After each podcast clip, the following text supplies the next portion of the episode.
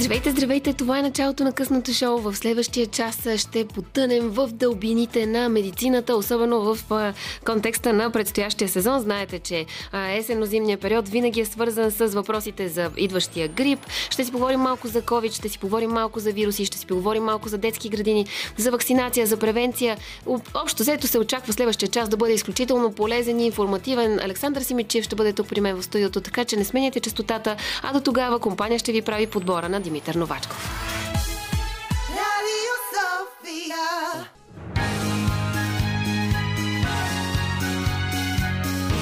Радио София. Късното шоу с Диана Костова.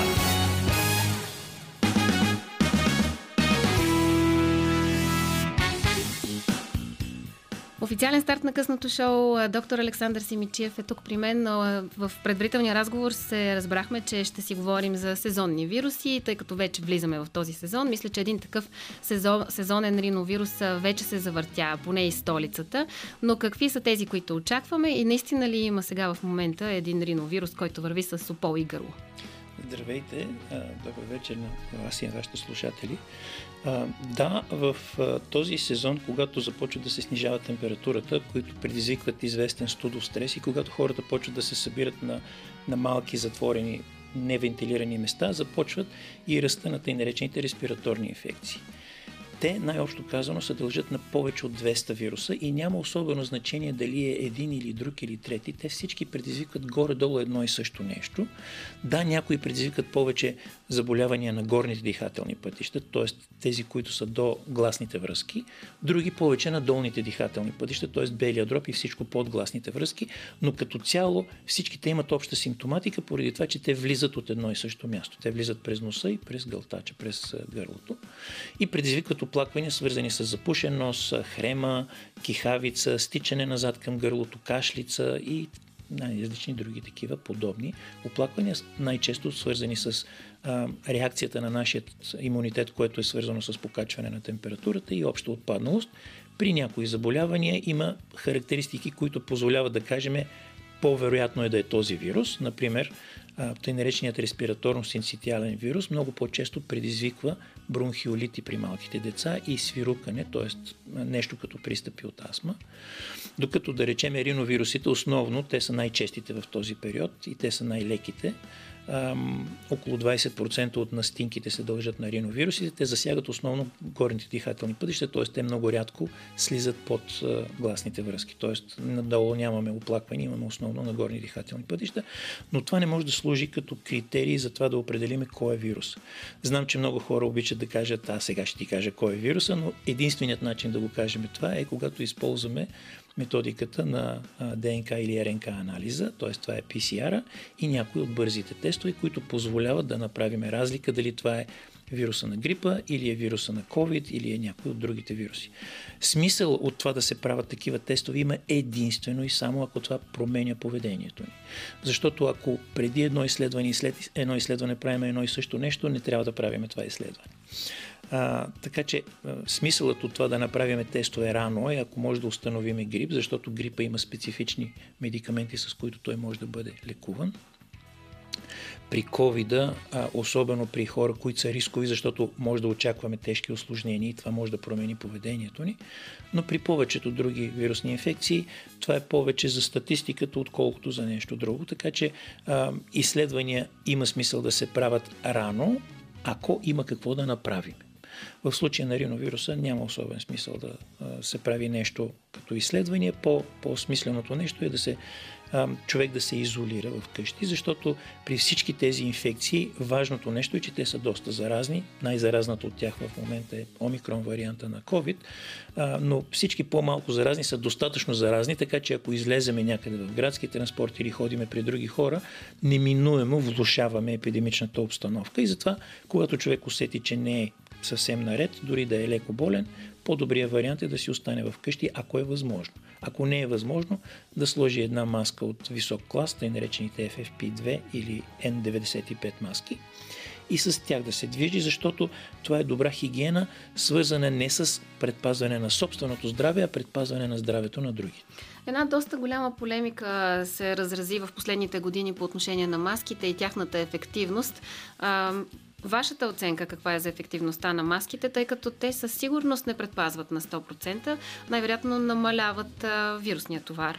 А, абсолютно категорично и не бих си позволил да споделям лично мнение. Аз обичам да работя с а, публикувани научни данни.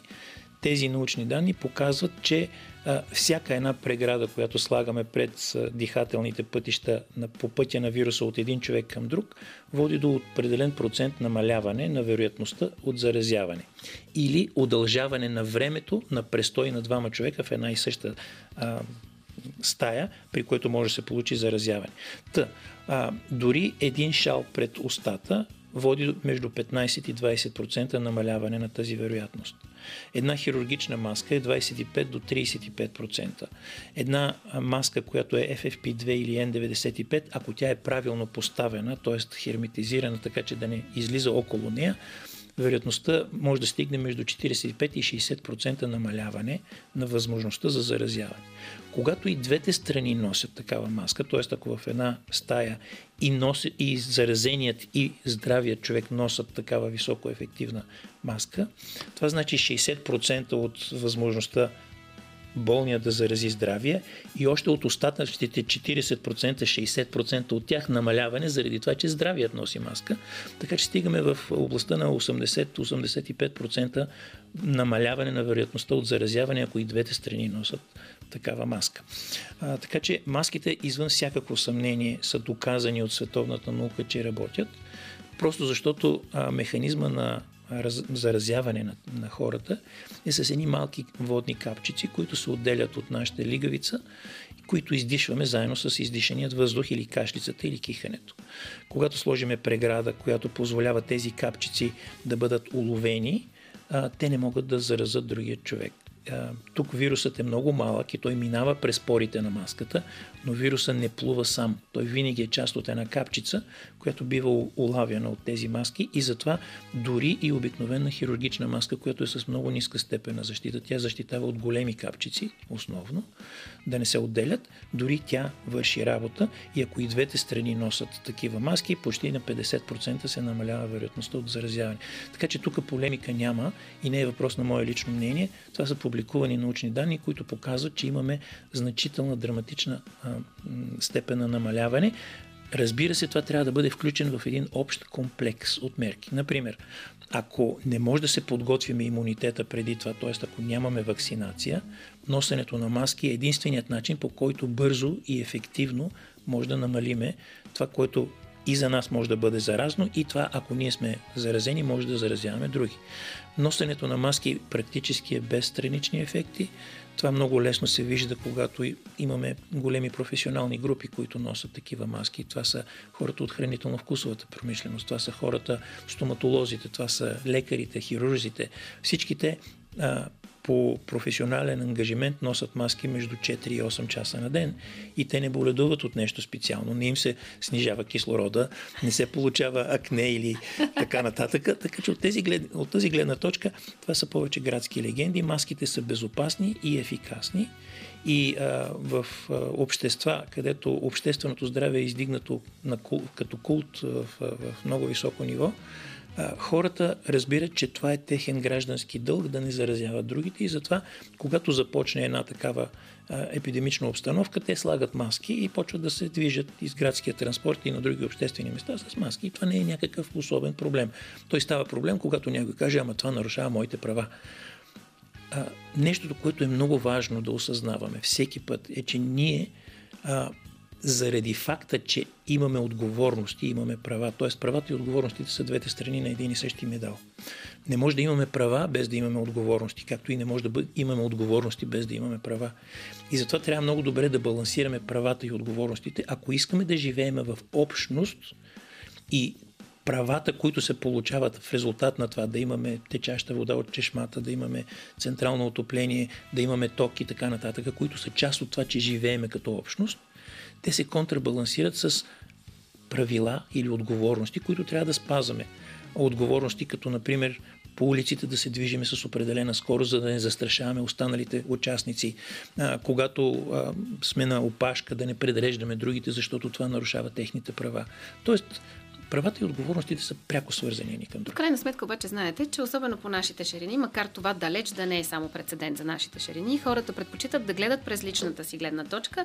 В този смисъл, ако говорим за маски, в случай в който не ви интересува чуждото здраве, ви интересува вашето собствено, маските са част от личната превенция, за да изкараме малко по-спокойно зимния сезон, когато и есенния, когато потенциално има повече рискове от различни заболявания. В същия този смисъл продължаваме разговора след малко за превенция и как можем да се насочим към нея, така че да не се налага да се лекуваме в последствие. Продължаваме след малко.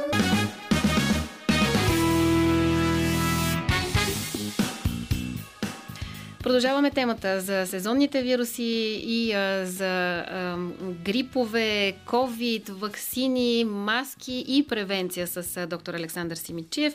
А, хванахме темата за превенция. Маските са, може би, една от стъпките за превенция. Личната хигиена също. Надявам се, че вече всички се научихме как да си мием ръцете, защо е важно и на кого е полезно.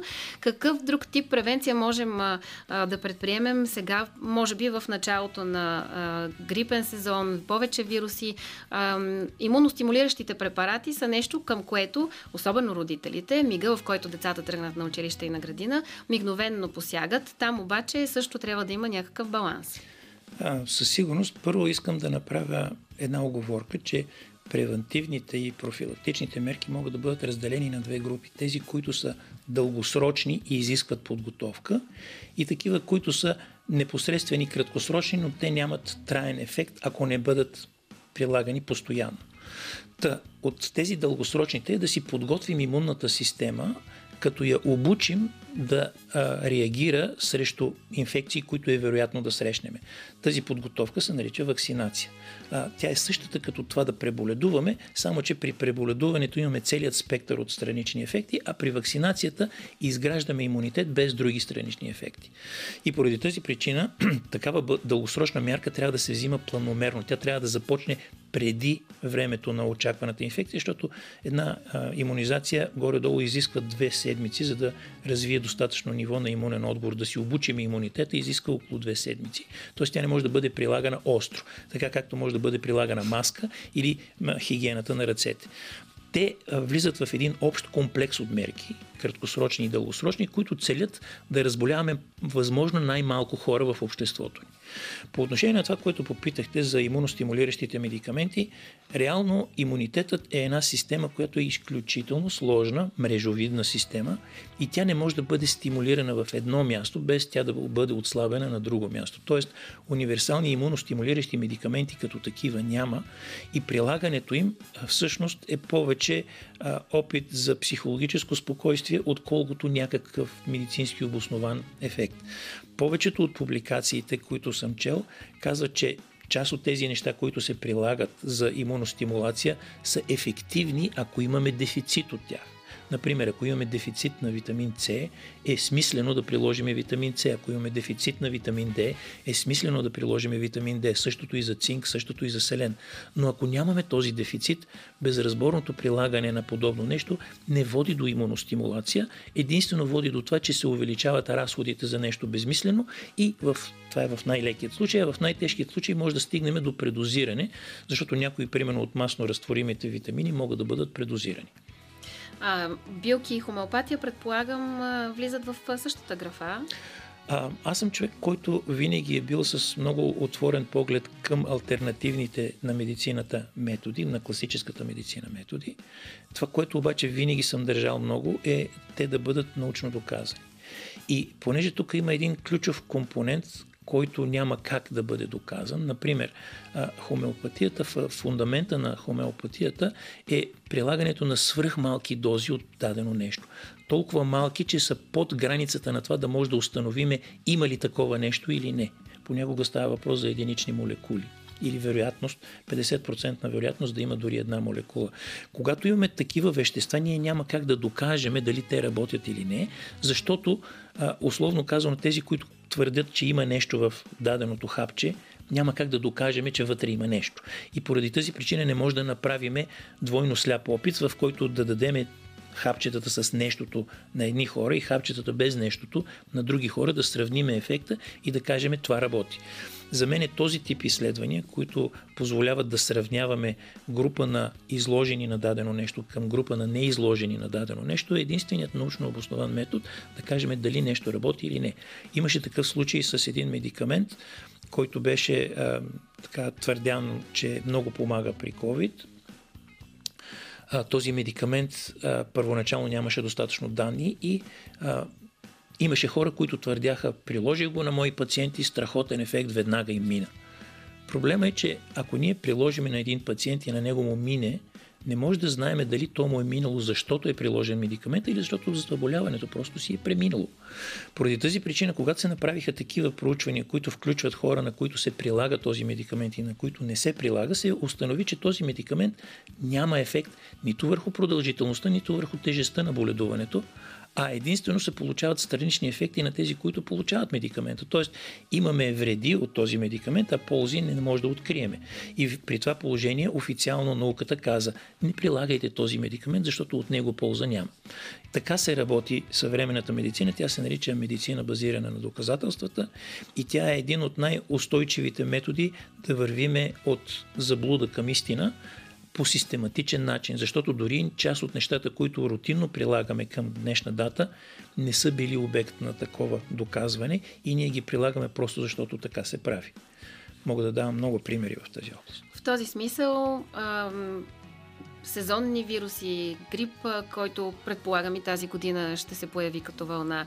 Вероятно все пак и малко по-нисък имунитет на обществото като цяло, заради по-голямото точно така. пазене. Абсолютно точно така. Поради това, че вече две години и половина, три не сме имали грипна вълна, е по-вероятно класическият грип, инфлуенцата, да има пик тази година, така че имаме поне две неща, които може да се случат там. Първо, има вакцини, които предотвратяват възможността да намерят имунитета ни неподготвен, т.е. ако се вакцинираме срещу инфлуенца, срещу грип, може да подготвим нашият имунитет, така че да не боледуваме тежко и да не разпространяваме инфекцията.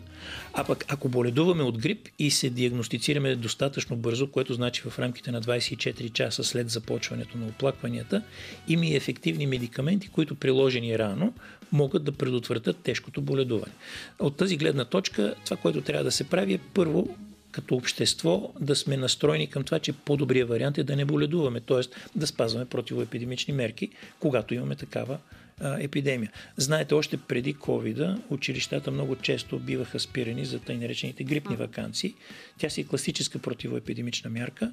А, хубавото при covid беше, че той по-малко засяга децата, т.е. там а, има известна дискусия доколко ефективно беше затварянето на училищата, но а, при грипа той засяга тежко малките деца и възрастните хора. При covid до сега беше преобладаващо възрастните хора и боледуващите. Така че, а, когато прилагаме противоепидемични мерки, те трябва да бъдат насочени към това да постигаме определен резултат и ако ги правиме разумно, с разбиране и с разяснение към хората, защото големият проблем при последната пандемия беше недостатъчното разяснение, поради което хората бяха объркани, а при объркани хора е много лесно да бъдат плъзнати по най-различни плоскости от най-различни а, така, псевдопророци. След малко продължаваме да си говорим за реално опасни заболявания в предстоящия сезон, както и за COVID, какво можем да очакваме там. Сега продължаваме с музика.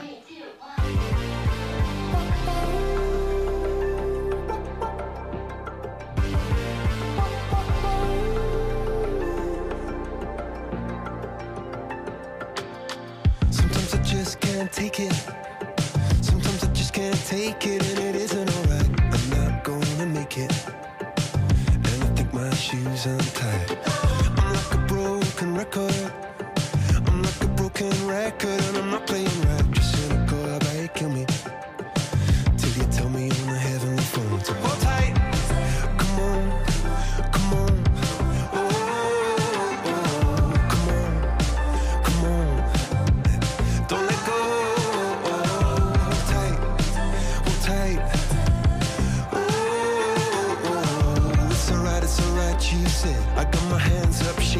to let you know that you've got a higher power. Got me singing every second, dancing every hour. Oh yeah, you've got a higher power, and she really someone I wanna know.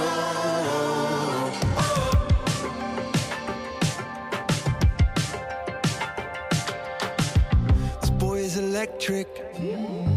This boy is electric, and you're sparkling like the universe connected. And I'm buzzing night after night after night. This joy is electric. This joy is electric, and you're circuiting through. I'm so happy that I'm alive. Happy I'm alive at the same time as you, cause you've got a higher power. Got me singing every second, dancing every hour. Yeah, you've got a higher power, and you really someone I wanna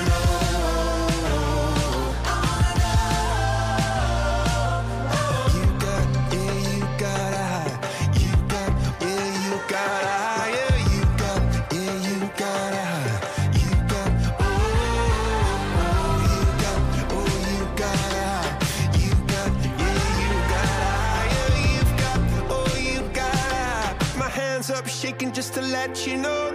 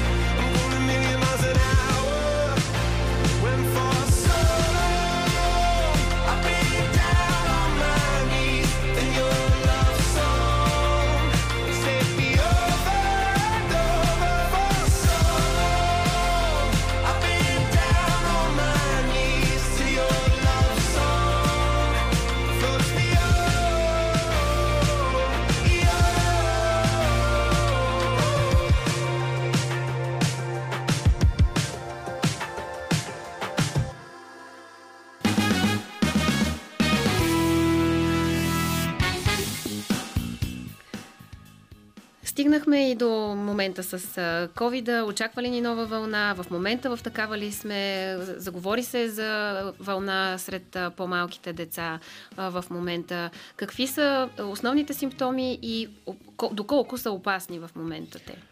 Точно както беше и преди, така и сега. COVID си протича като типична респираторна вирусна инфекция, т.е. с запушване на носа, хрема, много по-често от някои други подобни инфекции и загуба на обоняние. Особеност е, че при него, при някои условия, след 5-6 ден, може да се получи втори пик на заболяването с засягане на долните дихателни пътища и тежко боледуване, което е повече свързано с това как нашият имунитет реагира към вируса, а не толкова с самият вирус. Ам, рискове, според мен, към днешна дата има много, много по-малко, отколкото бяха преди, по една проста причина. Вече това не е нов вирус. Вече видяхме какво работи, как работи, кои са мерките, които най-бързо стигат до това да може да овладяваме проблемите. Така че ако човек а, вече може да бъде много по-спокоен, защото дори да се разболее, а, колегите, които лекуват това заболяване, вече много по-систематично и научно обосновано могат да кажат прилагаме 1, 2, 3, 4, за да може най-бързо да ви върнем към обществото. В същото време не се ли и видоизмени самият вирус, тъй като на вируса сам по себе си крайната му цел не е да се самоунищожи, а напротив да се храни, което предполагам го учи да бъде по-адаптивен в една човешка в случая среда. Точно така и този вирус, който е COVID, неговата основна характеристика е, че той е едноверижен РНК вирус. Какво значи това? Това значи, че неговата генетична информация е такава, която не минава през система, която проверява грешките в неговата генетична информация. Тоест той много по-лесно получава грешки в генетичната си информация, което го прави много по-изменчив, отколкото тъй наречените ДНК вируси. А, това има като последица а, силна изменчивост и от хиляда мутации, които се получават в рамките на часове, една от тях може да бъде полезна и тази полезната ще продължи напред в еволюцията, докато останалите няма. Сега, а, тук обаче е много важен въпросът еволюционно за вируса кое е полезно и кое не е. За него категорично полезно е той да може да избяга от всичко, което ние правиме, за да го ограничиме. Ако ние увеличаваме дистанцията помежду си или слагаме маски, той трябва да стане по-заразен, защото иначе не би могъл да оцелее. И затова неговата еволюция, неговата селекция от многото варианти на, на мутации, които той получава, се селектират тези, които са много по-заразни. И затова в момента последните варианти на омикрона, които циркулират в света, са с заразност, която се равнява на морбилната заразност. При морбили, морбили е едно от най-инфекциозните заболявания. И а, това, което се получава при COVID е равняващо се по заразност на, на морбилито. А, другата характеристика, която е свързана с тежкото протичане, тя за съжаление няма а, систематичен еволюционен натиск върху нея. Тоест, за вируса е все това дали ще образно казано убие човека, който е влязал или не, защото това, което се случва с загиването обикновено е след седмица до 10 дена, а заразността е в началото, когато човек е не много тежко болен. Тоест, голямата заразност позволява този вирус да се разпространява, но няма механизъм по който той да бъде по-малко лош, т.е. по-малко да убива гостоприемника си, защото това се случва твърде дълго извън периода на заразяване. Т.е. няма еволюционна причина той да трябва да бъде по-малко лош. Това, че той става по-малко лош е поради нашата собствена защитна а, система. Тоест, ние, срещайки се с макар и други варианти на този вирус, започваме да реагираме по-адекватно. Хората, които са вакцинирани, също започват да реагират по-малко остро и по-малко а, смъртоносно на този вирус, в резултат на което а, епидемичният процес става по-спокоен, без особени ексцесии, без много хоспитализации, но това не е защото вируса еволюира в тази посока. Той еволюира по посока към това, което го прави по-пригоден а, за разпространение, а това единствено и само е заразността му. А, тежестта на протичане няма отношение към това дали той ще стане по-пригоден или по-малко пригоден, защото обикновено смъртта и тежкото боледуване е твърде отделено от периода на заразяване и когато човек е вече достатъчно тежко болен, той обикновено вече е изолиран и това не помага, нито помага, нито вреди на разпространението на вируса.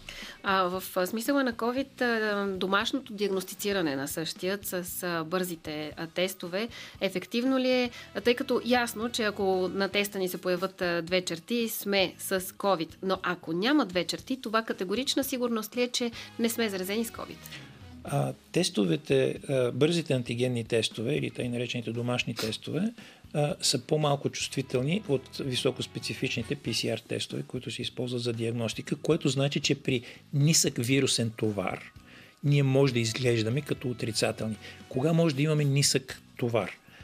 Първо, ако ни зарази някой с малко количество вируси.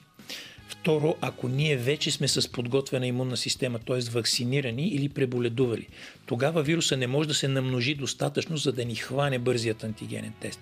Ако си направим теста твърде рано, преди той да се е намножил в лигавицата, също така не може да получим положителен тест. И затова тестването, отрицателният тест не гарантира, че нямаме вируса, но е една сериозно, едно сериозно основание за успокояване.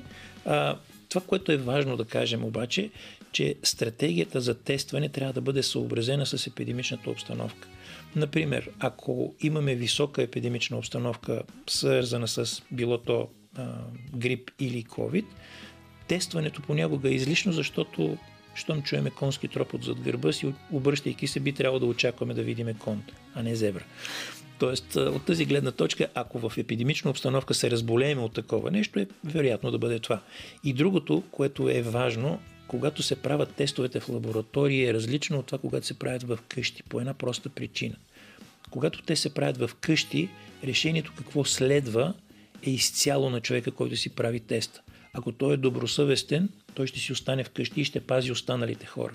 Ако той обаче е заинтересован да не си остане вкъщи, независимо, че може да има положителен тест, понеже си го е направил вкъщи, той може да продължи да разпространява вируса. От тази гледна точка, правенето в къщи на такива тестове не може да е 100% гаранция, че срещу нас имаме човек, който е добросъвестен и не иска да разпространява вируса, защото хора разни с различни мотиватори и затова а, това, което е сигурно е когато имаме високо специфичен тест, тип PCR, който казва, че сме отрицателни, тогава може да сме спокойни. Ако бързият антигенен тест е отрицателен, това ни дава, да речем, около 70% вероятност да сме спокойни, а, особено ако той е направен от а, хора, които с това се занимават да правят такива тестове в къщи. За нас си ни дава спокойствие. Нужно ли е на всяко ем, разболяване да си правим тест? Ами, а, по принцип, ако ние боледуваме от COVID, ако имаме предходно боледуване а, и то в рамките на последните 3-4 месеца, вероятността да се разболеем пак е много по-ниска, защото всяко едно боледуване или вакцинация в рамките на 3 до 4 месеца след боледуването или след вакцинацията снижава рязко риска от повторно боледуване. Това, което се получава е когато периода се удължи над 4-5 месеца, тогава имунитетът спада и в резултат на това спадане може да се разболеме пак от същото нещо. Тестването при COVID е смислено основно като противоепидемична мярка. Тестването при грип имаме и терапевтичен компонент, защото имаме ефективни медикаменти, които се използват конкретно при грип, ако достатъчно рано направиме теста. Така че аз лично в обстановка, където може да очакваме едновременно и грип и COVID, COVID има тенденция от по-низко. В момента епидемичната обстановка е около 6-700 човека на ден, което не е висока, има си я, гори си там, въгленчетата са там и, и чакат малко вятър да ги раздуха, но понеже очакваме и грип, който да дойде, аз бих тествал а, с комбинирани тестове за грип и, COVID, за да може да прецениме, ако е грип, да вземеме бързо мерки, ако е COVID, да знаем да, да се изолираме. Той за грипа е въжи, въжи същото домашните тестове са полезни с това, че няма нужда да ходиме и да заразяваме хората в поликлиниките. Или пък обратното. Или, или пък обратното, абсолютно. Така че от тази гледна точка те са полезни, но, но трябва да имаме и обществената отговорност да, да, да приемем резултата, който получаваме и на базата на него да имаме поведение адекватно на нашата общност. В този смисъл антителата, хората имаше един период, в който много масово си проверяваха антителата. Да, и това пак не беше научно обосновано по една проста причина. Нивото на антитела не, не може да ни гарантира дали ще бъдем защитени или няма да бъдем защитени. Те са тъй нареченият сурогатен маркер. Може да имаме високи нива на антитела, но ако те не работят добре срещу вируса, какво от това, че са високи? Ако те са малко наброй, но много ефективно, много ефективни, какво от това, че са ниски нивата. Появиха се обаче изследвания, които проверяват и, и, и, и двата фактора. Така е. Смислено е да се види, защото антителата показват, че сме се срещали с вируса. Т.е. те показват, че сме преболедували или че сме се срещнали с този вирус. Т.е. те могат да служат доста добре, за да може да прецениме в каква степен имаме нужда от а, противоепидемичната мярка вакцинация. Т.е. ако нивата на антитела в обществото са ниски, това значи, че е добре да направим вакцинация, за да може да урегулираме имунната реактивност конкретно срещу даден причинител. Продължаваме след малко да си говорим за тежката зима, която ни чака. Установихме, че от гледна точка на вируси и грип, може би няма да е чак толкова тежка, защото сме по-подготвени и по-запознати. Какво обаче ни чака по отношение на парламента, продължаваме да си говорим след малко.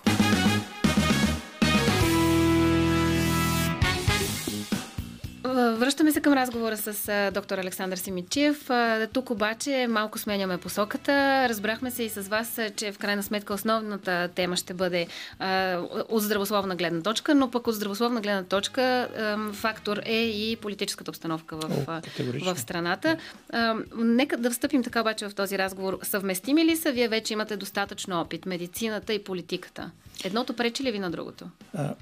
Със сигурност човек трябва да се, ако реши да прави нещо, трябва да се отдаде изцяло на това, което е решил да прави. Тоест, докато човек се отдава 100% на медицината, трябва да е 100% в медицината.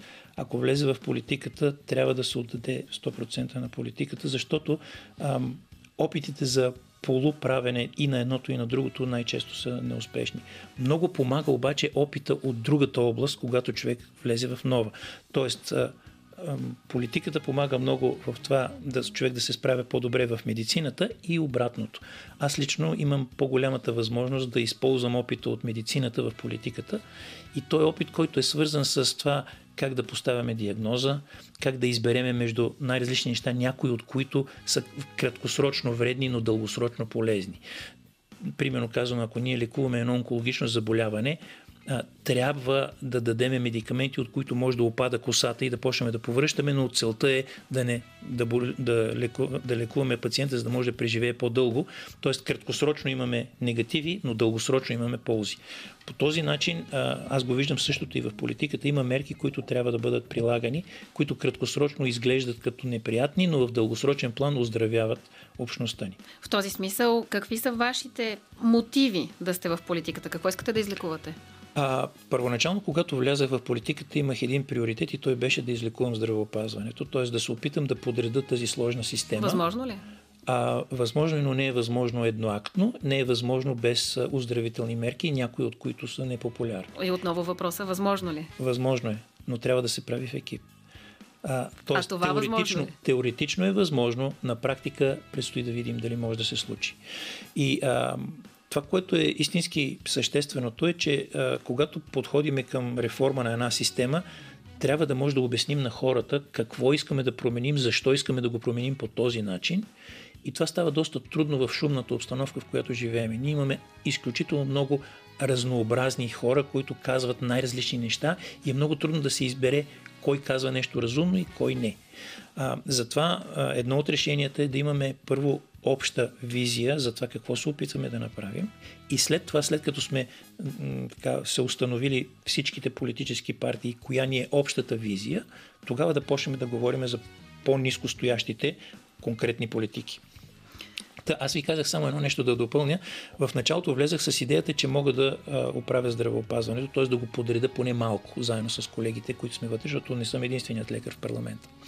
А, сега вече съм убеден, че ако тръгнем към оправяне на отделни системи, без да оправиме лепилото, което ни лепи заедно, за да бъдем общност, това не може да стане. Това, което ни кара да може да работиме заедно, да бъдем общност, е възможността да си да работим заедно в колектив, което значи да имаме правила, които да се спазват, когато работим заедно. А, спазването на правилата а, и а, съответно поощрения или наказания справедливи такива поощрения и наказания е нещото, което ни пази като общност, за да може да функционираме на едно общо място. Ако аз отида някъде в планината и съм сам, мога да правя каквото си искам. Мога да хода без дрехи, мога да хода покрай дръвчетата и така нататък. Това не може да се прави, когато съм в центъра на София или който и да е друг голям град. Просто защото имаме правила, които трябва да се спазват. Големият проблем в България е липсата на справедливост, т.е. когато някой не спазва тези правила, някакси а, обществото ни толерира хора, които не спазват правилата. А, това въжи във всякакви отношения, включително и в ключовото в едно общество. Знаете, че за да съществува обществото, то трябва да има достатъчно мощна економика, която да генерира ресурса, с който може да правим много други неща. Да правиме култура, да правиме спорт, да правиме всякакви други неща. А, та, когато нямаме справедливост в областта на економиката, а липсата на справедливост в економиката се нарича по един начин. Това е корупция, т.е. получаване на пари на хора, които не са вложили достатъчно труд, за да изкарат тези пари. Та това нещо, ако ние нямаме справедливо решение на този проблем, обществото ни не може да съществува нормално. То започва да се, образно казано, гърчи. То е болно заради това, че парите, които всъщност са а, един вид кръвта която носи енергия до всички останали части от обществото ни, до мускулите, до, до черния дроб и така нататък, тя не може да носи достатъчно ресурс, за да поддържа тези органи добре функциониращи. Когато имаме изхемия, това е недостатъчен кръвоток към даден орган, може да се получат нарушения на този орган, сърдечна недостатъчност, ако това е сърцето, а ако е остри недостига, стигаме и до инфаркти. Прекъсвам ви за секунда. Правим една малка реорганизация на късното шоу, тъй като ми се иска да влезем малко по-надълбоко в разговора, с оговорката обаче за малко повече конкретика. Ще се насочим към здравеопазването и как според вас то трябва да съществува и да функционира, но с конкретни предложения, които вие виждате веднъж като политик, веднъж като лекар, веднъж като човек, защото това са три различни посоки. Продължаваме сега с новините по Българското национално радио, след което ще се върнем в този разговор. Това е късното шоу. Направихме една лека реорганизация. Продължаваме да си говорим с доктор Александър Симичев. Обещахме ви, че ще влезем в конкретика за неговите предложения за подобряване на а, а, здравната система в а, България. Знаете, здравеопазването е една много удумвана тематика. Преди това, а, поне от моя страна, удумвана тема винаги е музиката по Радио София, така че ще ви дадем този музикален подарък от Димитър Новачков. Sophia. Радио София. Късното шоу с Диана Костова.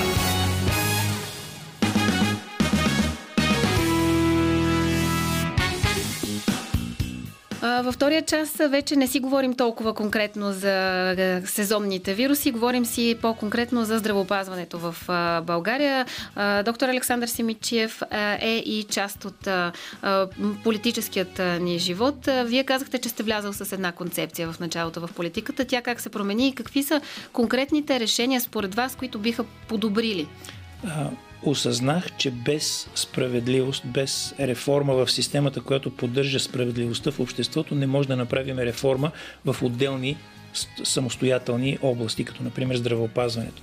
Тоест, а, приоритета ми за, за справедливостта стана на първо място, но това не намали желанието ми да реформираме здравната система и тя а, ще бъде реформирана с конкретиката в няколко направления. На първо място, това, което в момента имаме превес на болничното здравеопазване, над това да пазиме здравето на здравите с превенция и профилактика, трябва да бъде променен. Защото това е най-скъпият и най-неефективен начин да правим здравеопазване, този, който имаме в момента. Ние чакаме човек да се разболее достатъчно, за да трябва да влезе в болница и тогава изливаме огромни средства, за да може да възстановиме здравето му, което не винаги е и възможно. Това, което трябва да правим е максимално рано да хващаме заболяванията, за да не трябва човек да влезе в болница. Това се нарича профилактика. С профилактични мерки това може да стане, което значи превес на доболничната помощ и фокус върху това да имаме а, превентивни мерки, което значи Министерство на образованието още в детската възраст а, да погледне за храненето на децата, за адекватният спорт, т.е. мерки, които да карат хората да растат здрави, за да може след това, ако им се наложи, да бъдат хванати максимално рано с едно заболяване, за да не трябва скъпо струващо и трудно лечение с много малък риск или шанс за успех. Нека да направим една дисекция на тази първа точка от всичките гледни, гледни точки, от всички посоки. Веднъж е образованието. Да. Веднъж са медицинските работници. Точно така е. Там. В момента а, ние имаме много сериозен проблем, който вече го виждаме и в а, лечебната сфера, но той е тежък проблем институционален на цялата система и това е липсата на кадри. Ако ние нямаме достатъчно млади, нахъсани хора, които да работят тази професия отдадено, всъщност тя не може да бъде съществено реформирана. И затова е ключов компонент как да задържиме хората, които произвеждаме. Те не са достатъчно.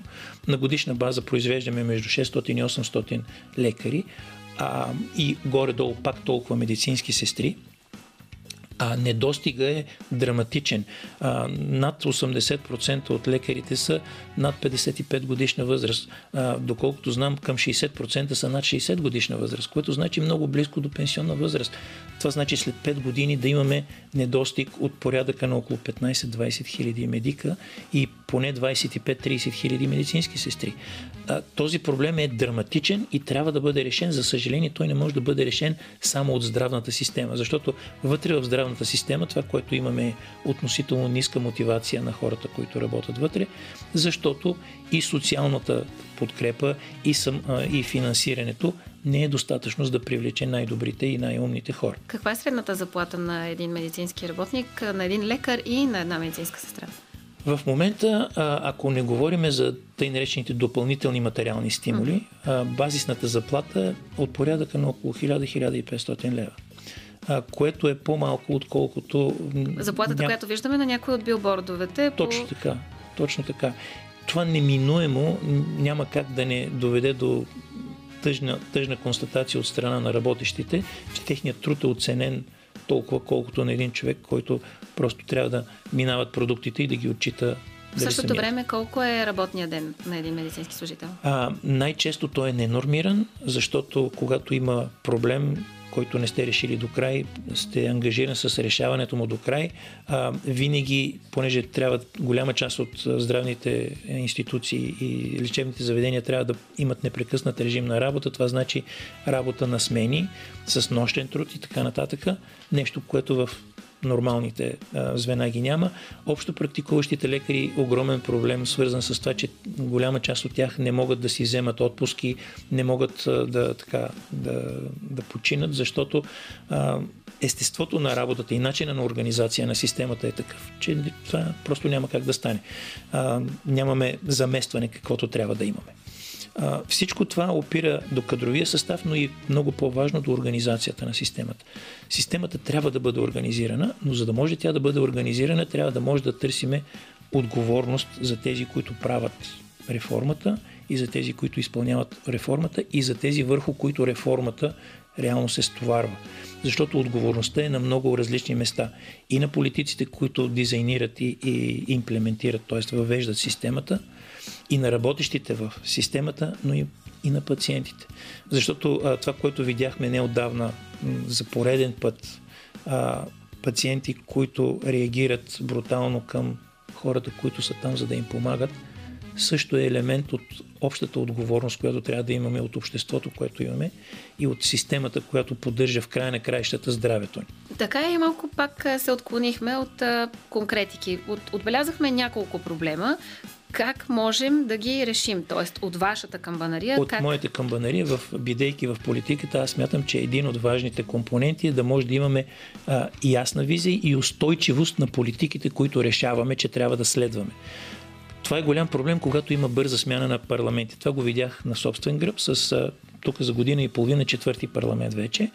Между отделните парламенти нито един от законопроектите, които са били в миналия парламент, няма автоматично да влезе в следващия. Нямаме институционален механизъм, по който добрите практики да продължават между парламенти. И затова в едно от предложението, което правя за изменение на закона за здравето, е създаването на такъв орган към Народното събрание, който има мандат по-дълъг от Народното събрание, за да може да служи като мост за политики между отделни народни събрания. Това според мен е важно, за да може когато имаме устойчиви неща, върху които сме се постигнали консенсус в предходният парламент, те да не бъдат нулирани и вкарани в кръглата папка, а да могат да отидат в следващия парламент и да се продължи тяхното въвеждане в практиката.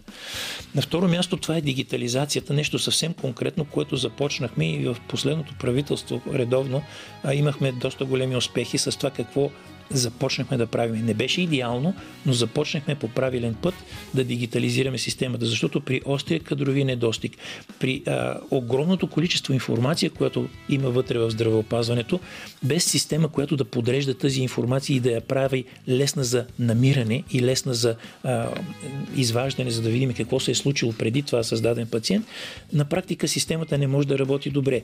Твърде много информация има в нея и ако нямаме лесен достъп до нея, не може да работи системата ефективно. Така че дигитализацията е също ключов компонент, който трябва да продължим да разработваме и то не като партийна повеля, а като нещо, което е категорично необходимо, за да може здравеопазването ни да влезе в 22 век. Една такава дигитализация обаче трябва да бъде а, а, над болнична и, и над бизнес и над частния сектор, т.е. трябва един човек да има едно такова досие, което да е лесно достъпно от всяко едно болнично звено. Продължаваме разговора след малко, ще влезем и по-надълбоко.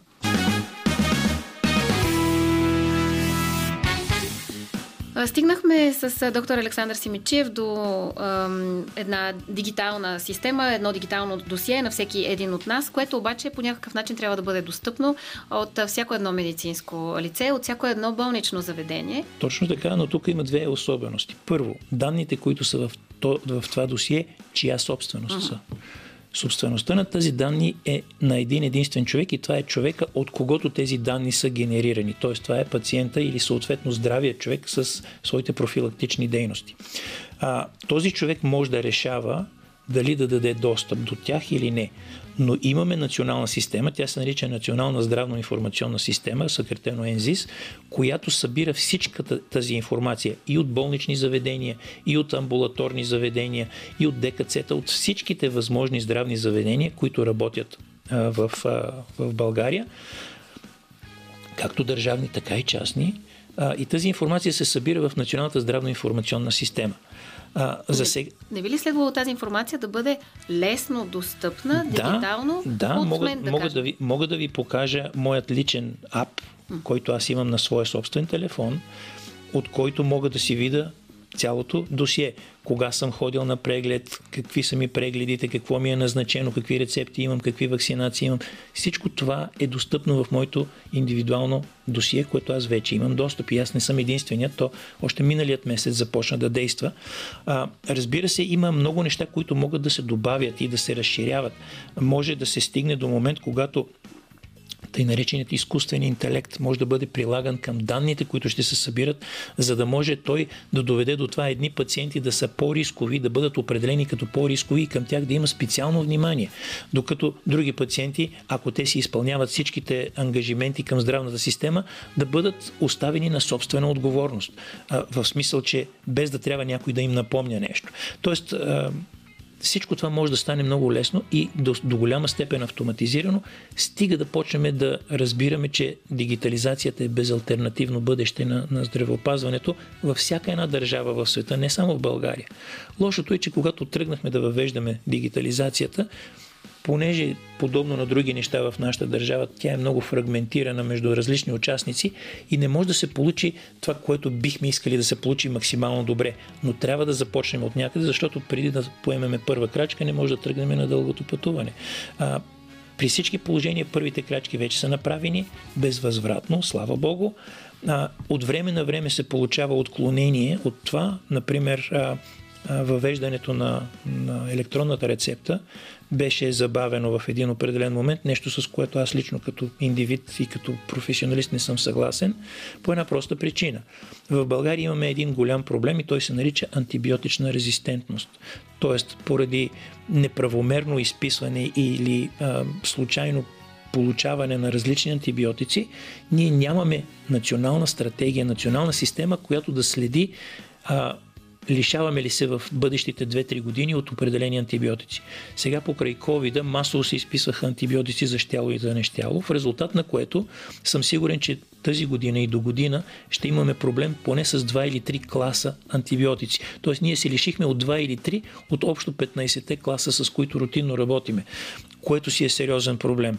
А, защото ние се лишаваме от инструмент, който направи съвременната медицина, това, което е ние живееме по 80-90 години към днешна дата, заради, отчасти и заради антибиотиците. Всъщност има три големи а, развития в медицината. Чистата вода, санитарно, за да може да не се разболяваме, вакцинацията, която предотврати купища от тежки заболявания и антибиотичното лечение. Това са истински огромните успехи в медицината. Останалите неща от сорта на роботизирана хирургия и така нататък са изключително иновативни, нови неща, но те засягат твърде малък процент от хората. Тези трите, за които говорих в началото, засягат огромната част от здравеопазването и затова трябва да имаме особено внимателно отношение към тях. Общественото здраве трябва да е в фокуса на, на система, която реално функционира в, в, нашата, в нашата здравна система. Обществено здраве и политика неминуемо водят и до темата здравна каса. Абсолютно всеки българин а, има мнение и коментар по отношение на здравна каса и клинични пътеки. А, какво може там да се подобри и къде са пробойните? Продължаваме след малко.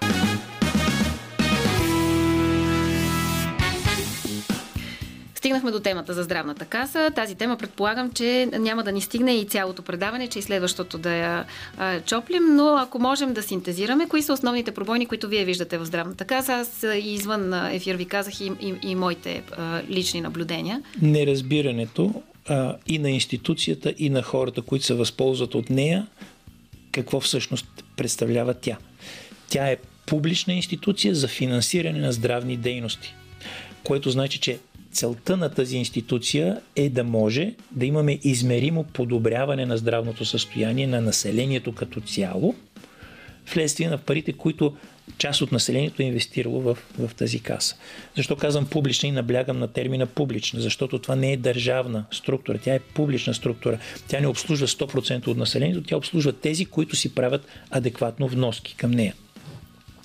На второ място, това, което е ключово важно е, е начина на финансиране, защото когато имаме единствено касата, която финансира в някаква степен, около 90% от нещата, които се финансират в момента с обществен ресурс, са по каса и останалите 10 на 15% от Министерство на здравеопазването.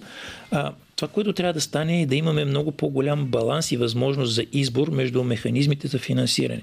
Те трябва да бъдат първо държавен механизъм за финансиране, което значи цялата профилактична и превентивна дейност към 100% от населението, независимо осигурено, неосигурено, трябва да се поеме от държавата, защото от държавата събира данъци за тази цел.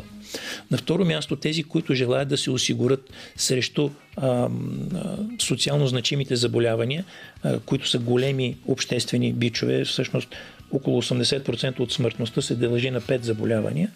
А, те са социално значими, именно защото голямата част от населението страда, боледува и в края на кращата умира от тези заболявания. Те са приоритет на общественото осигуряване.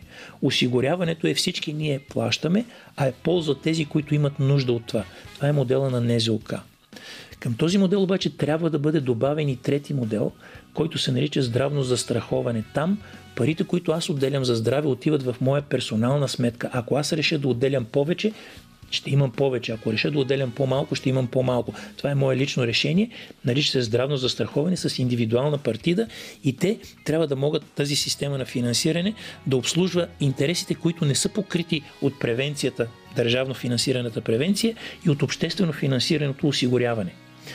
Тоест има и други неща извън тези големи социално значими заболявания, които могат да бъдат, застра... срещу които може да се застраховаме. Например, ако в моята рода по-често имаме хора, които боледуват от бъбречно-камена болест, аз мога да се застраховам срещу това, когато ми потрябва да се лекувам от бъбречно-камена болест, аз да бъда по-добре обслужен в индивидуална стая и така нататък, защото плащам допълнително, за да получа това. В момента, понеже нямаме такава система на трите вида финансиране, голямата част от това, което се случва е, че се опитваме с общественото финансиране да покрием всички рискове, нещо, което не може да стане. Разтягаме килима до такава степен, че на някои места той започва да се къса. И на второ място, поради това, че нямаме достатъчно ресурс в тази система на общественото финансиране, има голям процент на доплащане. Но то е доплащане, което е един вид а, директно от джоба на пациента. Тоест, държавата няма механизъм, по който да може да контролира потоците, които да отиват там, където има най-голям смисъл те да отидат. Защото няма никакъв смисъл да финансираме дейности, които от обществена гледна точка са не носят полза в здравеопазването. Така че, ако имаме този тристепенен модел на държавно, обществено и а, лично отговорност за финансиране на системата, но то е в система, а не е така случайно някой поискал еди какви си пари или трябва да се даде за еди какво си, или още по-лошия вариант, където обществената каса финансира една дейност за труда, но не за материалите, които се влагат вътре. Тогава какво се случва? Ние един вид задължаваме хората, за да може да стигнат до тази услуга, да трябва да доплащат. Това нещо не бива да се случва. Трябва да имаме систематичен подход, което значи, че трябва хора, които се занимават с финансите в здравеопазването, заедно с клиницисти, които разбират как се прави реалната медицина, да седнат и да, да се договориме какво точно трябва да бъде направено, за да работи системата така, както работи в Финландия, в Швеция. А, умишлено не използвам Штатите като пример, защото Штатите са мястото, където за здравеопазване се отделят около 3 пъти повече, отколкото ние отделяме за брутен вътрешен продукт на глава от населението. Тоест, нашия брутен вътрешен продукт в България е около 8800 евро на година. Те отделят около 27 000 долара на година само за здравеопазване. 20% от а, хората, които са там, дори 23% са неосигурени, което значи те нямат никакъв достъп до здравеопазване, т.е. техният модел не бива да бъде даван за пример. Да, там има най-големите постижения на технологичната медицина, но като обществено здраве те са на дъното. Обществено здраве реално имаме в държави като Сингапур, държави като Финландия, Холандия, Белгия, държави, които са едновременно и социални, но и ориентирани към а, това всеки да получава според това, което е изработил. Един висок, а, висок професионалист, на който му е било необходимо поне 10 години, за да стане специалист и оттам насетне още поне 15, за да стане добър специалист. Това значи 25 години от живота на един човек да влизат в квалификация и този човек да получава по-малко, отколкото ако отиде да седи и да минава през баркода едни продукти. А, продължаваме да правим дисекция на здравеопазването от гледна точка и на политиката, която в крайна сметка би следвало да сложи в правилните посоки всяко, вся, всеки един от тези параметри. В следващите минути, след като чуем и следващата песен, ще хванем една тема, от която според мен всеки един политик трябва да го е тежко срам. Обещах ви, че ще си говорим за една срамна тема. Е, Срамната тема е детската болница. Детското здраве. Това е нещо, от което аз и като човек, и като родител Смятам, че всеки, всеки един политик трябва да го е срам и да не влизам вече така в по-емоционалната страна на темата. Защо нямаме унази детска болница, за която се говори толкова много време? Защо педиатрията е в това състояние, в което е при все всички специалисти, при все много от отделенията, които са единствената точка, до която може един родител да стигне? Това е един въпрос, който а, самата структура, т.е. сграда, в която да бъдат събрани всички тези хора на едно място, не е единственото решение на проблема. Проблема е много по-дълбок и той тръгва от там, че примерно а, педиатрията като специалност е една от специалностите, които имат относително ниски нива на заплащане и ниски нива на клиничните пътеки. в резултат Първа на което... причина да ни е срам. В резултат на което това, което се получава е, че оттам има отлив на умни и можещи хора, които предпочитат да станат други специалности, които бързо и лесно и без чак такава голяма отговорност, защото в медицината трябва да се плаща за отговорност, а отговорността към детския живот е, може би, най-голямата отговорност, защото ако ние лекуваме един 85 годишен човек, ние също влагаме толкова труд там, но очакваната продължителност на живота е една или две години. При едно дете очакваната продължителност на живота е цели 70-80 години напред.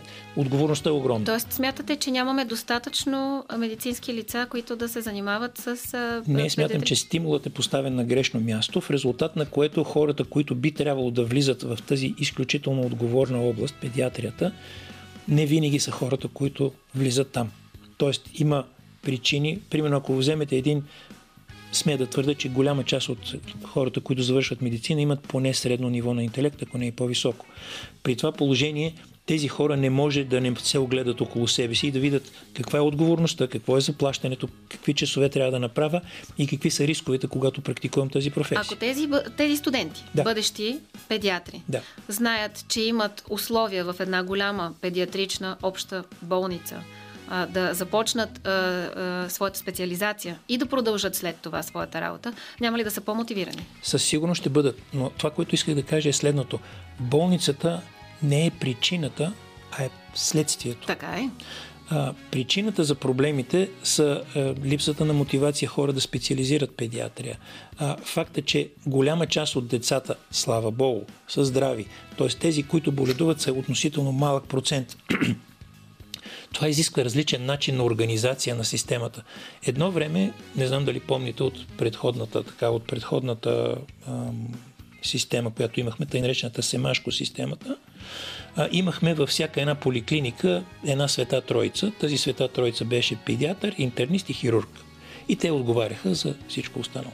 Когато направиха когато направихме реформата 80, и- т.е. 98-99 година и началото на касата 2000 година, всички тези хора преминаха и станаха общо практикуващи лекари.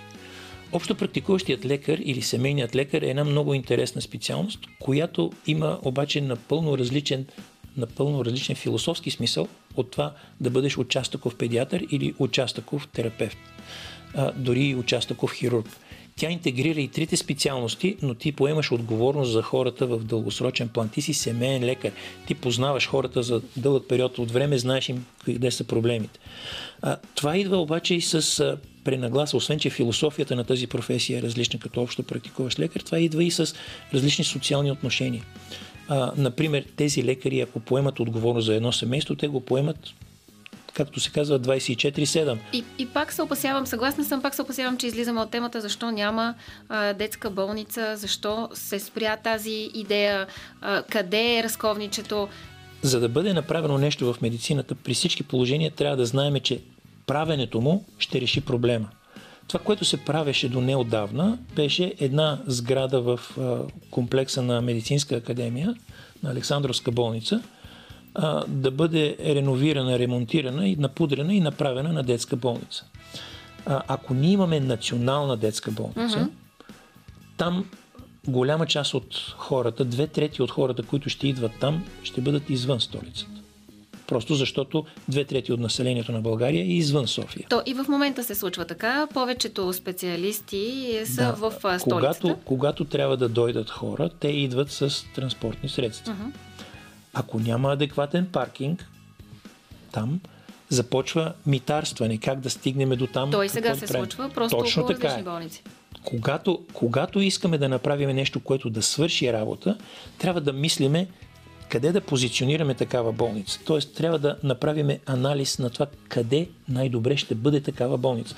Аз лично съм привърженик на това такава болница да се изгради изцяло наново, на място, което е с много лесен достъп от държавата ни, включително да бъде на тъй нареченият павилионен тип, т.е. да бъде разпределена, за да може в детската възраст децата много често боледуват от, и от вирусни и от други инфекции, да може тези павилиони лесно да бъдат подменяни, за да може вместо да трябва да правим някакви сложни а, такива санитарно-хигиенни неща с нисък успех, да може да се подменя този даден павилион. А, това ще изисква лекарите, които в момента са се базирали в дадена болница, да бъдат пребазирани mm-hmm. на друга болница. Някой дали е правил проучване колко от тях искат да направят това. А защо не е направено? Ами, защото много дълго време този проблем е бил маргинален. Той се е ползвал като като фокус да направим детска болница, без да се решат същностни проблеми на педиатричната помощ и не само на педиатричната помощ, на здравеопазването въобще. Това е пак, това ще се върна, съжалявам, ще ви изглежда като общи приказки, но не са. А, липсата на справедливост в нашето общество води до купища отклонения едно от които е здравеопазването. Вътре в здравеопазването, когато има отклонения, неминуемо педиатрията не може да бъде островче на стабилност в рамките на цялото блато на здравеопазването. Педиатрията е един гигантски проблем на цялата ни държава, знаете много добре. Няма такава държавна болница, в която човек да знае, че може да намери всеки специалист, от който има нужда. В същото време, вие казвате, че нашите деца са здрави така е, но всяко едно дете минава през различни а, здравословни състояния и дори един отит, да кажем, а, изисква да отидеш в едно конкретно лечебно заведение. А, е, един а, неврологичен проблем изисква да отидеш в друго лечебно заведение. Ако не дай Боже детето има и двата проблема, това значи да се а, лашка, съжалявам за грозната дума, от едно болнично заведение до друго болнично заведение. А пък ако децата приемем, че са бъдещето на тази държава, би следвало да отделяме повече ресурс, смисъл и капацитет за тях. Абсолютно. И това минава през нещо, по което преди малко говорихме общо практикуващите лекари са хората, които имат професионалната експертиза да могат да решат къде трябва да бъде насочено това дете и защо те трябва да познават здравната ни система достатъчно добре. Един стандартен отит може да бъде лекуван от общо практикуващ лекар. Ако имаме ясни критерии до къде може да поеме той отговорността и откъде нататък трябва да я прехвърли към специалист, тогава част от тези проблеми ще се решат. Липсата на ясни критерии, това, което се нарича стандартни оперативни процедури, е част от този проблем няма как просто да кажем липсата на сграда е проблема.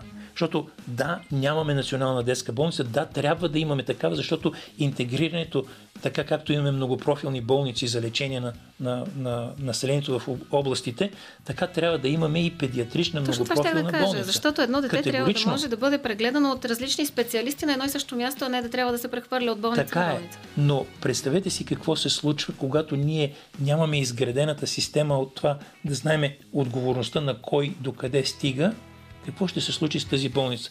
Тя ще бъде задръстена буквално от хора от които вероятно половината от тях няма да имат нужда от нивото на експертиза на тази Седи ли болница. в а, вашата концепция разрешаването на този проблем? Седи, абсолютно. А, в, в миналият парламент човекът, който основно се занимаваше с тези концепции, се казваше доктор Таня Андреева. А, сега в този парламент а, а, каузата продължава да се движи от Кремена Кунева. Тази кауза е важна, но тя не може да бъде изолирано разглеждана от решаване на проблема в педиатрията въобще. А, правенето на една болница няма да реши този проблем, ако не са решени проблемите в здравеопазването въобще. Сега скоро разбрах, че има инициатива да се създаде такава частна болница, педиатрична. Mm-hmm. Нищо лошо няма в това. Дай Боже повече да се случват, но не може да се реши проблема с просто създаването на една структура. Той трябва да се реши кадрово, той трябва да се реши логистично. Ако трябва да сложим някакви времеви рамки, тъй като пък нашите времеви рамки на предаването, колкото и да ги разтегнахме, са ограничени. Вие в какъв интервал от време виждате да има някакво решение на педиатричния проблем в здравеопазването? Ам, оптимистично или реалистично? Реалистично, моля. Реалистично а, не виждам това да може да стане за по-малко от две години. Защото... Две години на мен ми звучи оптимистично. Да, защото първата година трябва да се направи съвсем обстоен анализ на всички фактори, които имат отношение към това. За мястото, за това а, специалистите, кои биха били склонни или не биха били склонни да се пребазират, защото специалистите не са само в София. Така е. Например, а, по ред причини а, ми се наложи да познавам специалисти, които са извън столицата, които са на европейско равнище. Тези хора а, трябва да намерят някакси начин дали те да бъдат пребазирани от друг град в София или да се намери механизъм, по който детето да може да бъде а, така навигирано, начин, навигирано да. до, до правилното място. А това е, в крайна сметка опира до, до диалог, до комуникация и до някой просто да направи първата крачка. Вие смятате ли да направите първата крачка? Със сигурност това е част от нашата програма. А, концепцията за това как да бъде развито детското здравеопазване, включително за, за това да имаме национална детска болница, е залегнала в нашата политическа програма. За да може да бъде направена тя, обаче се изискват две неща. Първо, да има достатъчен хоризонт на действие, нещо, което видяхме, че няма, защото вие питате всички политици да ни е срам, но реално имаше такива, които работеха по въпроси и на тях просто не им беше дадена възможност да си довършат това, което започнаха. А, така че не бива да слагаме всичко под един знаменател. Аз съм голям противник на това, когато някой нарече всички са маскари, защото това е най-удобно за тези, които наистина са маскари. Тези, които не са маскари, а, това освен, че ги обижда и ги демотивира, а, ги приравнява, без да има основания за това. Така че, когато се правят а, така, избори или когато човек а, направи а, гледа какво да прави, той трябва внимателно да погледне какво реално е свършено, кой какви претенции е имал и доколко те са успели да бъдат реализирани и защо не са успели, ако не са успели. На финала на нашия разговор е, и най-класическия въпрос в е, момента е, служебно правителство, коалиционно или избори? Ам, тук пак е важно възможно ли е да се постигне консенсус върху някои неща, които са категорично важни. А, аз лично разглеждам ситуацията последният начин. А, имаме една а, част от нашето общество, която боледува от нещо, което най-общо казано може да бъде наречено корупционна зараза. Ако тя не се очисти от това, а, коалирането на други области с тях може да доведе до това заразата да се разпространява по-широко. Ние трябва да изчистиме заразата на първо място и след това да вървим напред към а, образуване на коалиция, защото естествено това, което трябва да се направи е да имаме устойчив парламент и устойчиво правителство, което да ни прекара през множеството кризи. Въпросът е как и с кой може да стане това. Не може да стане с, а, така, с хора, които са доказали, че във времето основната им част, основното нещо, което те са правили, е да пропагират а, политическата и економическата корупция. Това трябва да бъде изчистено. Вие като избирател, вие като избирател, като гласоподавател, какво избирате? Какво ви се иска на вас? Като гражданин, не като политик, не като медицинско а, Като гражданин искам да има устойчивост и ясни, а, ясни приоритети, върху които да може да се а, концентрираме, защото сега моето усещане като избирател е, че всеки един а, прави нещо за себе си. А, имам тотална липса на общност, на общество. Ние сме малка група от около 6 милиона човека. Организирането на такава група не е трудно. То трябва да стане, за да може да пребъдем, защото а, ако се организираме както трябва, в момента България, колкото и всички да говорят колко е зле, България има плюсове от това, което представлява обстановката към момента. Тези плюсове трябва да бъдат използвани. Аз бях кандидат и от една област, която се нарича Шумен. В Шумен видях огромни възможности за подобряване на ситуацията, дори и с един проблем, който от 25 години се, се седи там с водоснабдяването на Шумен.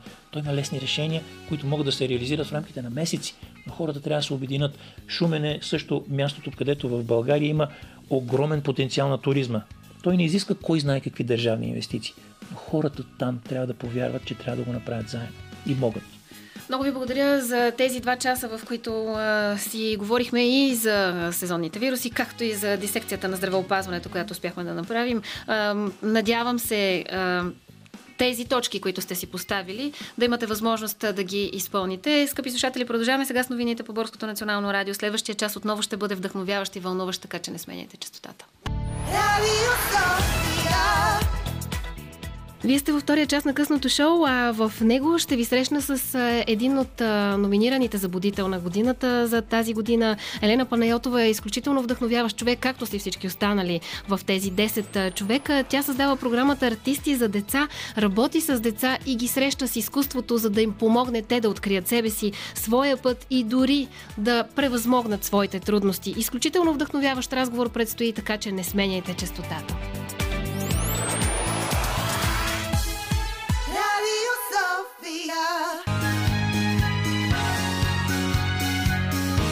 Радио София. Късното шоу с Диана Костова.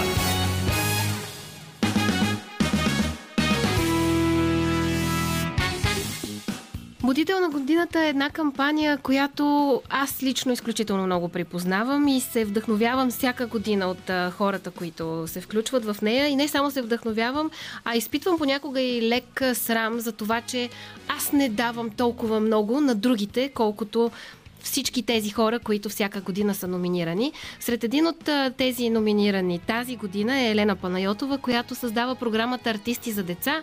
А, малко повече за самата програма ще ни разкаже тя, но всъщност основната тема тази вечер в този разговор ще бъде защо е важно децата да се занимават с изкуство и защо децата могат да дори да преоткрият себе си и да намерят своя път благодарение на изкуството. Добър вечер! Добър вечер. Първо сърдечни адмирации за, за, за всичко това, което сте случили с а, програмата, която в интерес на истината далеч не се ограничава в а, границите на България. Може ли за нашите слушатели, които все още не са влезли в bnr.bg и не са отишли в будител на годината, за да видят вашето вдъхновяващо представяне, да ни разкажете малко повече за програмата? Да, благодаря много за това внимание. А, трябва да кажа, че тази програма беше в действие 15 години от а, 2002 година до 2017 а, в Широка лъка, където се роди самата програма с един проект Лятна театрална академия с деца, с деца в риск и въвлича се деца от домове, първо от Широка лъка, после от региона, после от а, цяла България. В последното си издание при работа с артисти един много специфичен метод, който ги въвличаше в театрални игри, в куклен театър, театър на маската, музика, танц, с много креативност, завършвайки с големи фестивали пред а, дома, в на самото училище, в което децата се превръщаха в главните актьори и постепенно това стана един празник, който привличаше и хиляди хора и много деца от домове и тази програма беше изнесена по покана от а, един спонсор, който намери тази работа за изключително интересна и ползотворна за децата. Ни помоли да изнесем в Кения и така се оказах с а, екип, който, с моя екип, който трябваше да разработим и начин да пренесем този ноу-хау български в Кения отново при работа с деца сираци. Всъщност в Кения броя на изоставените деца е доста стресиращ. А в Кения броя на деца е към 40%, защото това са африканските страни, може би слушателите знаят, има много заболели от спин родители. В началото те така а, измират в ранна възраст, въпреки че сега вече има начин по който а, те да доживяват до по-дълга възраст. Но когато ние пристигнахме 2010, когато аз пристигнах в региона, в който ние работихме, имаше към 90 хиляди сираци, трябваше да посети над 30 дома. Т.е. това е една държава, в която нямаше много възрастни родители и много деца оставени в общността или оставени на улицата. За разлика от това, което беше при нас, когато децата бяха оставени в домове. Как успява човек да събере себе си, когато попадне в такава ситуация, за да може след това да се раздаде на тези деца? Ами, много е стресиращо в началото, защото чувам всички, а, всички драматични истории и трябва да видиш отвъд това, отвъд привидното, отвъд това, което изглежда и разбира се да потърсиш а, творческо решение, позитивно. И така се роди идеята, че това, което може да направим за тези деца е да обучим местни артисти, които да работят с тях. И започна е, едно 6 годишно предаване, обучение на хора, които артисти, млади артисти, да се занимават, да бъдат обучени в нашите методи, за да могат те да го прилагат. И създавахме поне по три фестивала в годината.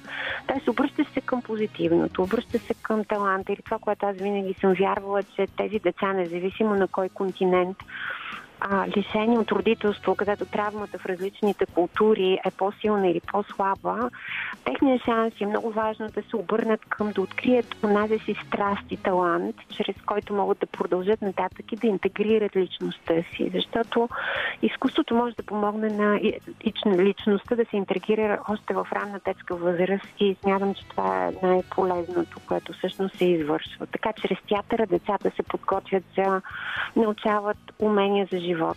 И това е позитивно, то е творческо, т.е. то е поглед към бъдещето. Да събере човек себе си, цялата си емоция, за да може да се раздаде на деца, е много трудно и много отговорно. А да го направи за деца, които са лишени от родителска грижа, които са лишени от тази изконно, от това изконно право на топлина, е още по-трудно и още по-достойно за адмирации. Продължаваме разговора след малко преди това музика.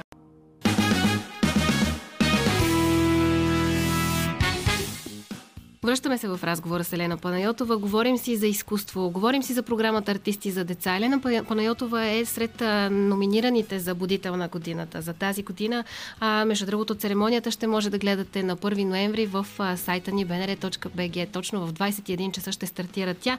Тогава ще разберете и кой ще бъде отличен като будител на годината, но без значение кой ще бъде а, този а, един човек за тази година. Всички тези, тези 10, които а, може да срещнете в, в нашия сайт, както и във фейсбук страницата Будител на годината, са хора, към които аз, аз лично, защото не мога да говоря за, за а, други, изпитвам изключителни адмирации и пак ще кажа, че изпитвам лек срам, че не успявам да постигам толкова добро за другите, колкото те.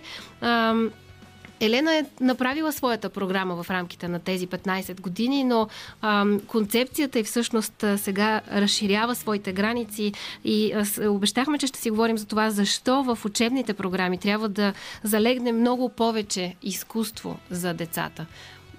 За, за вас защо? А, изключително важно е това, което доказа нашата програма. То, разбира се, не е тайна. Много а, системи го ползват, на което аз виждам на практика а, невероятно а, Значи изкуството първо работи с въображението на децата. А въображението е най-важното. Аз вярвам, че въображението е преди културата. А, така, развивайки въображението, ние помагаме на една личност да стане много адаптивна и духовно интегрирана, готова да променя света. Тя може да променя света само когато знае коя е а, и когато е спокойна в своите умения. Изкуството, освен това, а, стимулира изключително много а, интелектуално развитие. И, а, в Африка сме имали резултати, в които, особено през работата с театър на маската, деца, които с години не говорят болни от спин, след такава работа проговарят. Един от домовете, в които работихме 3 години, непрекъснато по 8 месеца с изкуство, всяка седмица и фестивали, накрая в едно училище от 500 деца, най-добрите 10 бяха децата от този дом. Значи, а, има доказателства, в които всяко загубено дете може да намери себе си чрез различни форми на изкуство, да придобие самочувствие, да придобие житейски умения и спокойно да може да навлезне в света. Изкуството освобождава от страх, дава смисъл, интегрира личността, окоръжава въображението. Не знам още да, да издаваме още какви биха били предимствата. Да, изключително важно за детската крехка личност. Абсолютно е вярно. Ще задълбаем още малко в тази тема, но тъй като се промъкна думата страх и как изкуството помага за боренето с страхове, вас от какво ви беше страх, докато бяхте в, и в тази среда, и в тази програма, и дори в Кения сред тези деца? Веднъж да не се превържете, веднъж може би и за вашето физическо състояние. Да, аз много не съм се притеснявала за моето физическо състояние, въпреки че от екипа имаше хора, които така имаха някакви неща. Не, а, страха е... За мен е страха по-скоро е дали ще се справиш, няма да ли направиш грешка, верно ли е това, което правиш. И така, учейки се, се променяхме в, а, примерно, а, една моя грешка беше, че в Африка аз работих с бели кукли, кукли на бели хора. И в един момент изведнъж разбрах, че създавайки приказки и разказвайки това пред стотици деца, всъщност е важно да почнем да правим черни кукли, т.е. на чернокожи. Ето такива неща, в които, нали, справяш ли се. А всъщност той страха е като на всеки един родител, предполагам. справяш ли се нали, помагаш ли на личността, не нарушаваш ли желанията и колко помагаш. Така, съвсем а, нормални човешки неща, предполагам. А, предлагам да чуем още една песен и след това да се насочим към, може би, конкретни примери, какви артистични занимания е добре, да не кажа даже задължително, да присъстват в учебната програма. И то, като казвам учебна програма, тук говорим дори от ранна детска възраст, защото е, именно изкуството развива а, а, детските мозъчета. Продължаваме обаче сега с музика.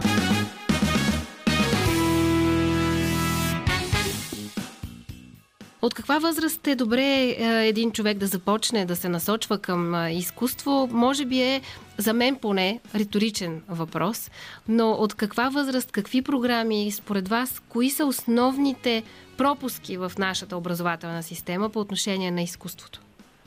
Ами, има доказани системи за влизане на изкуството от прогресивното ранно образование. Има го на Джон Дюи в Америка, имаме в Европа валдорската педагогика и Монтесори, които започват да работят от 4-5 годишна възраст, т.е. от много ранна възраст, в която се работи. И е много важно... Да, чуваме ли се? Да, да. Да, и е изключително важно да, има рисуване, да има музика, да има театър, разказването на истории, драматизацията. Значи театър и образование като тенденция се появява някъде миналия век и той през 80-те години получава а, финансиране в Великобритания и той навлиза тотално в цялото образование. Така че аз мятам, че неизбежно театъра да влезне в образованието и това, което се нарича сега като приложен театър е когато тези драматични театрални изкуства нахлуват напърво, напълно в образователната система и в работа с, разбира се, и други общности, които биха имали проблеми. Така че това е една практика, която е утвърдена в света и е доказала своите ползи. Започва се от ранна детска възраст и тя се променя с възрастта. В моя опит, работейки от 5 годишни до 18 годишни, имам различни наблюдения и сме променяли програмата според това, което наблюдаваме в тинейджерите, да кажем, работейки с тинейджери от домове. Започнахме да въвеждаме работа чрез кино, работа чрез разказване на мултимедийни истории, за да задължим тяхното внимание. С по-малките сме работили с кукли, с драма, с танц, с музика, с рисуване, с написване на истории. Тоест целият диапазон, който предлага едно изкуство, е много важно да може да влезне. И пак смятам, че театър е много важен, защото тогава детето е освободено да поеме роля, освободено е да бъде себе си и тази осво- освободеност от представите за себе си, които може да му даде влизането чрез игра, в, чрез игра, чрез театрална игра, всъщност е изключително важно. То е много освобождаващо и това, което му дава самочувствие, че може да бъде, се- може да бъде всичко, което си пожелае. Знаете ли, винаги съм се чудила защо и как един актьор избира да играе лошия герой. Този, който всички не харесват. Всички искат той накрая да не победи. Всъщност, след много разговори с различни сценаристи, режисьори, актьори, а, разбрах защо, а, защо един актьор всъщност намира като още по-голямо предизвикателство да влезе в ролята на лошия герой и защо обикновено всъщност тази е най-желаната роля. И малко по-късно се поинтересувах защо моето хлапе се насочва винаги към лошия герой. И винаги, когато влезе в а, пресъздаване на някоя приказка, той иска да е лошия герой. И в, след разговор с а, психолог разбрах, че всъщност това е влизането в роля е единствения начин на децата да направят нещо, което иначе знаят, че социално или от гледна точка на родители, или от гледна точка дори на собствено светоусещане не е правилно. И по този начин те обследват и, и, и проверяват всяк, всяка една роля, която за тях, е, за тях е интересна. Защото само когато влязат в театър, в, в, в, в образ, те имат свободата да усетят това нещо. Точно така, да. Аз имах един случай, в който исках в България да направя индийска приказка в професионален театър и от нея имаше демони, които следват да бъдат убити. И те казаха, ма не, ние тук искаме нещо хепи енд. А мои колеги, които работят в детски театър в Холандия, говорейки с тях, казаха, как ще правиш детска приказка без демони? без някой да бъде убит. Дали без нещо да се случи, защото това е пътуването на личността. Всъщност детето чрез приказката преминава целият път, който предстои да му мине в живота. И е изключително важно да има доброжелатели, да има демони, да има някой, който да победи, да има предизвикателства а, и да влиза в тези роли. Всъщност обаче, като говорим за изкуство, далеч не се спираме само единствено на театър. Музиката, рисуването са неща, които са изключително важни за развиването на различни центрове в мозъка на, Точно едно, така, да. един изграждащ организъм. Точно така е. Много важно всъщност двете полукълба да работят синхронно и тогава, ако трябва да го кажем научно, тогава личността е в а, много по-интегрирано състояние. Но показвам театър като театър, който а, така включва всички възможни а, дисциплини, всички възможни форми на изкуството, от музика до танц, а, през а, кукли, рисуването е изключително важно. Напълно съм съгласна в това. Тъй като вървим вече към финала на нашия разговор, какво би било вашето послание? Може би към а, отговорните лица за промяната в нашата образователна система, както и към родителите, които така или иначе трябва да срещнат своите хлапета с изкуство? Аз мисля, че може би по-скоро родителите, като по-малката единица в обществото имат повече шансове да чуят нещо, но разказвайте приказки на децата си. Изключително важно е. Доказано е, че деца, които не са слушали приказки, са много по- склонни към а, всякакви негативни прояви и, и пристрастия, докато деца, които са слушали приказки, то много и разнообразни от малки, са много по-уверени и по-спокойни в живота си. А, и, и се опитвайте да откриете кой е таланта на детето. Много е важно. Независимо и то не защото детето трябва да стане задължително гениален музикант или а, артист, а просто да открие таланта или това нещо, в което времето спира и личността му с удоволствие прави нещо. Дори той да стане велик инженер или просто шофьор, това няма никакво значение. А, това са двете неща. А иначе много бих искала България да стане една Финландия. Ние имахме много добро образование, но това е за едно много напредно общество. Не знам, можем ли да направим този скок, защото ние започнем от образованието. Това значи, че вече сме прескочили трапа на а, кризата на нашето общество и започваме да градим творчество и бъдеще. Дай Боже! И тъй като започнахме с Будител на годината, вие сте един от номинираните за Будител на 2022 година. Какво е за вас думата Будител? Какво е значението на думата Будител? Аз много се изненадах, че попаднах сред будителите.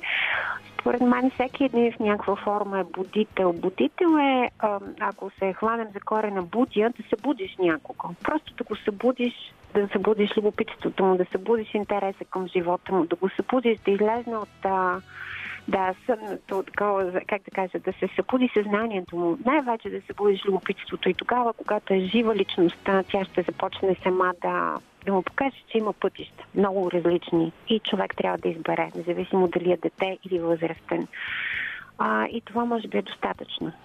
Моля ви, никога не спирайте да носите този дух и тази жажда за останалите, да давате на другите, да давате бъдеще, защото това е това, което правите. Работейки с деца, давайки, давайки изкуство на децата, вие давате бъдеще. И сърдечни благодарности за този разговор. Това беше и а, краят на късното шоу. Надявам се, че за вас е било точно толкова вдъхновяващо, колкото и за мен. Ако трябва да оставя някакви финални думи, те наистина биха били насочени към това да правим повече добро и да се борим за справедливост.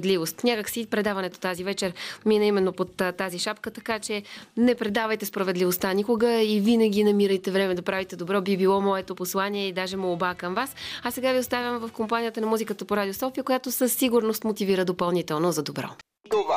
Това е Радио София.